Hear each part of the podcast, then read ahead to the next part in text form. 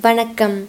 பொன்னியின் செல்வன் இரண்டாம் பாகம் சுழற்காற்று பதிமூன்றாம் அத்தியாயம் பொன்னியின் செல்வன்.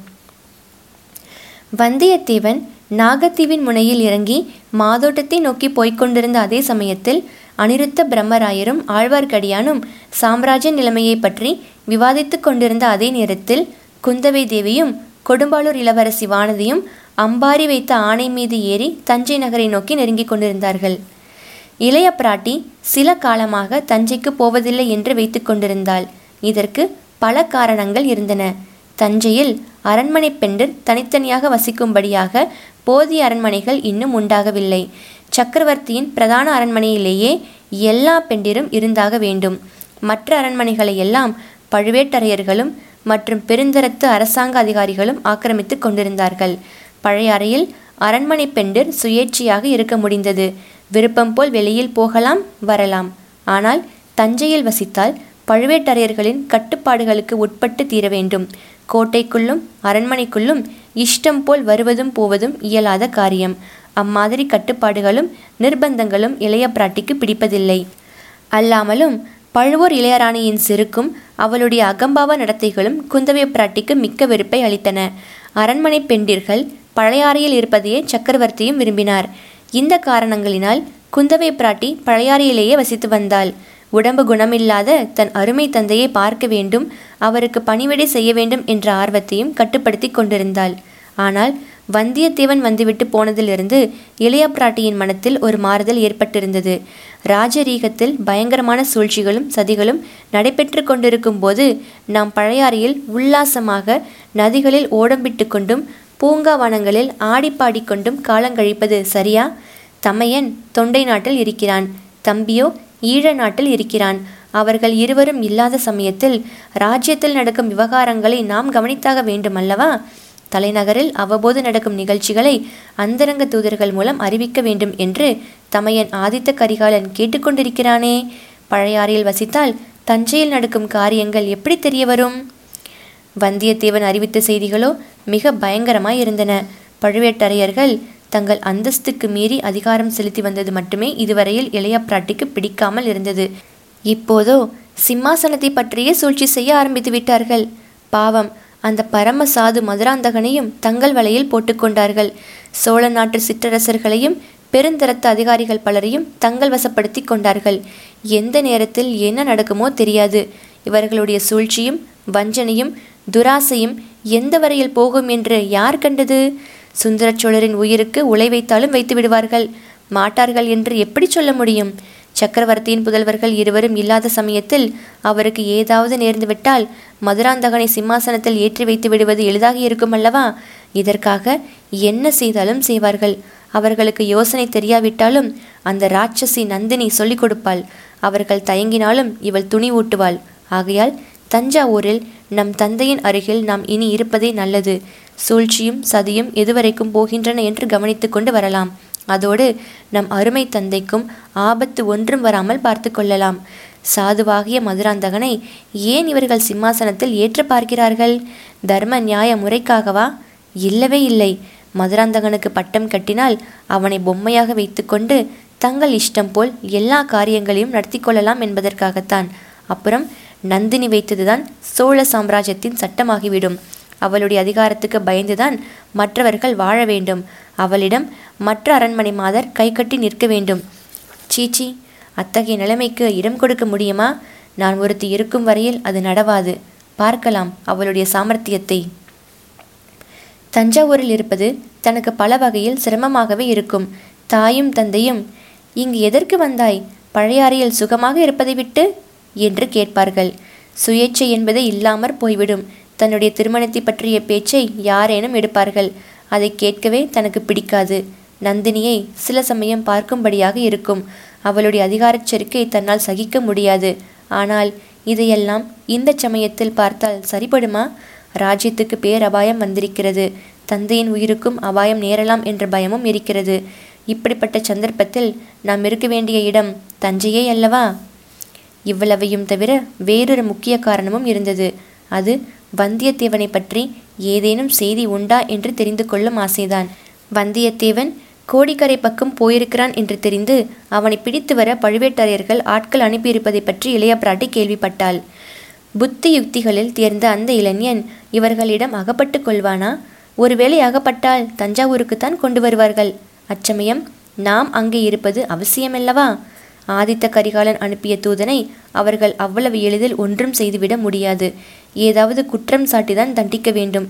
அதற்காகவே சம்புவரையர் மகனை முதுகில் குத்திக் கொள்ள முயன்றதாக குற்றம் சாட்டியிருக்கிறார்கள். அது பொய் என்பதில் சந்தேகமில்லை.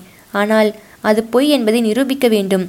கந்தன்மாறனுடன் பேசி அவனுடைய வாய் பொறுப்பை அறிந்து கொள்வது இதற்கு உபயோகமாய் இருக்கலாம் இவ்விதமெல்லாம் குந்தவையின் உள்ளம் பெரிய பெரிய சூழ்ச்சிகளிலும் சிக்கலான விவகாரங்களிலும் சஞ்சரித்து குழம்பிக் கொண்டிருக்கையில் அவளுடன் யானை மீது வந்த அவள் தோழி வானதியின் உள்ளம் பால் போன்ற தூய்மையுடனும் பளிங்கு போன்ற தெளிவுடனும் ஒரே விஷயத்தை பற்றி சிந்தித்துக் கொண்டிருந்தது. அந்த ஒரு விஷயம் இளவரசர் அருள்மொழிவர்மர் எப்போது இலங்கையிலிருந்து திரும்பி வருவார் என்பது பற்றித்தான். அக்கா அவரை உடனே புறப்பட்டு வரும்படி ஓலை அனுப்பியிருப்பதாக சொன்னீர்கள் அல்லவா? வந்தால் எவ்விடம் வருவார்? பழையாறைக்கா? தஞ்சாவூருக்கா? என்று வானதி கேட்டாள். தஞ்சாவூருக்கு இவர்கள் போயிருக்கும்போது இளவரசர் பழையாறைக்கு வந்துவிட்டால் என்ன செய்கிறது? என்பது வானதியின் கவலை. வேறு யோசனைகளில் ஆழ்ந்திருந்த குந்தவை பிராட்டி வானதியை திரும்பி பார்த்து யாரை பற்றி அடி கேட்கிறாய்? பொன்னியின் செல்வனை பற்றியோ? என்றாள். ஆமாம் அக்கா அவரை பற்றித்தான். இளவரசரை பொன்னியின் செல்வன் என்று நாலைந்து தடவை தாங்கள் குறிப்பிட்டு விட்டீர்கள். அதற்கு காரணம் சொல்லவில்லை. பிற்பாடு சொல்வதாக தட்டி கழித்து கொண்டு வந்திருக்கிறீர்கள். இப்போதாவது சொல்லுங்களேன் தஞ்சாவூர் கோட்டை இன்னும் வெகு தூரத்தில் இருக்கிறது. இந்த யானையோ ஆமை நகர்வது போல் நகர்கிறது என்றாள் வானதி. இதற்கு மேல் யானை வேகமாய் போனால் நம்மால் இதன் முதுகில் இருக்க முடியாது. அம்பாரியோடு நாமும் கீழே விழ வேண்டியதுதான். அடியே தக்கோல போரில் என்ன நடந்தது என்று உனக்கு தெரியுமா? அக்கா பொன்னியின் செல்வன் என்னும் பெயர் எப்படி வந்தது என்று சொல்லுங்கள். அடி கள்ளி அதை நீ மறக்க மாட்டாய் போலிருக்கிறது. சொல்கிறேன் கேள் என்று குந்தவை பிராட்டி சொல்லத் தொடங்கினாள். சுந்தரச்சோழ சக்கரவர்த்தி பட்டத்துக்கு வந்த புதிதில் அவருடைய குடும்ப வாழ்க்கை ஆனந்தமயமாக இருந்தது. அரண்மனை படகில் குடும்பத்துடன் அமர்ந்து சக்கரவர்த்தி பொன்னி நதியில் உல்லாசமாக உலாவி வருவார். அத்தகைய சமயங்களில் படகில் ஒரே குதூகலமாய் இருக்கும். வீணா கானமும் பாணர்களின் கீதமும் கலந்து காவேரி வெள்ளத்தோடு போட்டியிட்டு கொண்டு பெருகும். இடையிடையே யாரேனும் ஏதேனும் வேடிக்கை செய்வார்கள். உடனே கலகலவென்று சிரிப்பின் ஒளி கிளம்பி காவேரி பிரவாகத்தில் சலசலப்பு ஒளியுடன் ஒன்றாகும். சில சமயம் பெரியவர்கள் தங்களுக்குள் பேசி மகிழ்வார்கள். படகில் ஒரு பக்கத்தில் குழந்தைகள் கும்மாலம் அடித்து கொண்டிருப்பார்கள். சில சமயம் எல்லோருமாகச் சேர்ந்து வேடிக்கை வினோதங்களில் ஈடுபட்டு தங்களை மறந்து கழிப்பார்கள் ஒரு நாள் அரண்மனை படகில் சக்கரவர்த்தியும் ராணிகளும் குழந்தைகளும் உட்கார்ந்து காவேரியில் உல்லாச பிரயாணம் செய்து கொண்டிருந்தபோது திடீரென்று குழந்தை எங்கே? குழந்தை அருள்மொழி எங்கே? என்று ஒரு குரல் எழுந்தது. இந்த குரல் குந்தவையின் குரல்தான். அருள்மொழிக்கு அப்போது வயது ஐந்து குந்தவைக்கு வயது ஏழு. அரண்மனையில் அனைவருக்கும் கண்ணினும் இனிய சில்ல குழந்தை அருள்மொழி. ஆனால் எல்லாரிலும் மேலாக அவனிடம் வாஞ்சி உடையவள் அவன் தமக்கை குந்தவை. படகில் குழந்தையை காணோம் என்பதை குந்தவிதான் முதலில் கவனித்தாள். உடனே மேற்கண்டவாறு கூச்சலிட்டாள். எல்லாரும் கதி போனார்கள். படகில் அங்கும் இங்கும் தேடினார்கள். ஆனால் அரண்மனை படகில் அதிகமாக தேடுவதற்கு இடம் எங்கே சுற்றி சுற்றி தேடியும் குழந்தையை காணவில்லை. குந்தவையும் ஆதித்தனும் அலறினார்கள். ராணிகள் புலம்பினார்கள். தோழிமார்கள் அரற்றினார்கள். படகோட்டிகளில் சிலர் காவேரி வெள்ளத்தில் குதித்து தேடினார்கள். சுந்தரச்சோழரும் அவ்வாறே குதித்து தேடலுற்றார். ஆனால் எங்கே என்று தேடுவது? ஆற்று வெள்ளம் குழந்தையை எவ்வளவு தூரம் அடித்து கொண்டு போயிருக்கும் என்று யார் கண்டது? குழந்தை எப்போது வெள்ளத்தில் விழுந்தது என்பதுதான் யாருக்கு தெரியும்? நோக்கம் குறி என்பது ஒன்றும் இல்லாமல் காவேரியில் குதித்தவர்கள் நாலாபுரமும் பாய்ந்து துழாவினார்கள். குழந்தை அகப்படவில்லை. இதற்குள் படகில் இருந்த ராணிகள் தோழிமார்களில் சிலர் மூர்ச்சை போட்டு விழுந்து விட்டார்கள். அவர்களை கவனிப்பார் இல்லை. உணர்ச்சியோடு இருந்த மற்றவர்கள் ஐயோ என்று அழுது புலம்பிய சோக குரல் காவேரி நதியின் ஓங்கார குரலை அடக்கி கொண்டு மேல் எழுந்தது. நதிக்கரை மரங்களில் வசித்த பறவைகள் அதை கேட்டு திகைத்து மோனத்தில் ஆழ்ந்தன. சட்டென்று ஒரு அற்புத காட்சி தென்பட்டது. படகுக்கு சற்று தூரத்தில் ஆற்று வெள்ளத்தின் மத்தியில் அது தெரிந்தது. பெண் உருவம் ஒன்று இரண்டு கைகளிலும் குழந்தையை தூக்கி பிடித்து கொண்டு நின்றது. அந்த மங்கையின் வடிவம் இடுப்பு வரையில் தண்ணீரில் மறைந்திருந்தது. அப்பெண்ணின் பொன் முகமும் மார்பகமும் தூக்கிய கரங்களும் மட்டுமே மேலே தெரிந்தன. அவற்றிலும் பெரும் பகுதியை குழந்தை மறைத்து கொண்டிருந்தது. எல்லாரையும் போல் சுந்தரச்சுழரும் அந்த காட்சியை பார்த்தார். உடனே பாய்ந்து நீந்தி அந்த திசையை நோக்கி சென்றார். கைகளை நீட்டி குழந்தையை வாங்கி கொண்டார். இதற்குள் படகும் அவர் அருகில் சென்றுவிட்டது. படகில் இருந்தவர்கள் குழந்தையை சுந்தரச்சுடரிடமிருந்து வாங்கி கொண்டார்கள். சக்கரவர்த்தியையும் கையை பிடித்து ஏற்றி விட்டார்கள் சக்கரவர்த்தி படகில் ஏறியதும் நினைவற்று விழுந்துவிட்டார். அவரையும் குழந்தையையும் கவனிப்பதில் அனைவரும் ஈடுபட்டார்கள். குழந்தையை காப்பாற்றி கொடுத்த மாதரசி என்னவானால் என்று யாரும் கவனிக்கவில்லை. அவளுடைய உருவம் எப்படி இருந்தது என்று அடையாளம் சொல்லும்படி யாரும் கவனித்து பார்க்கவும் இல்லை.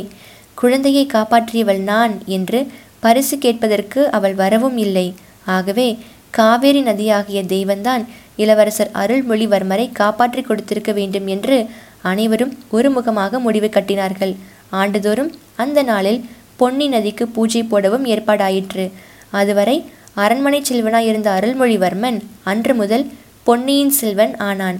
அச்சம்பவத்தை அறிந்த அரச குடும்பத்தார் அனைவரும் பெரும்பாலும் பொன்னியின் செல்வன் என்றே அருள்மொழிவர்மனை அழைத்து வந்தார்கள்.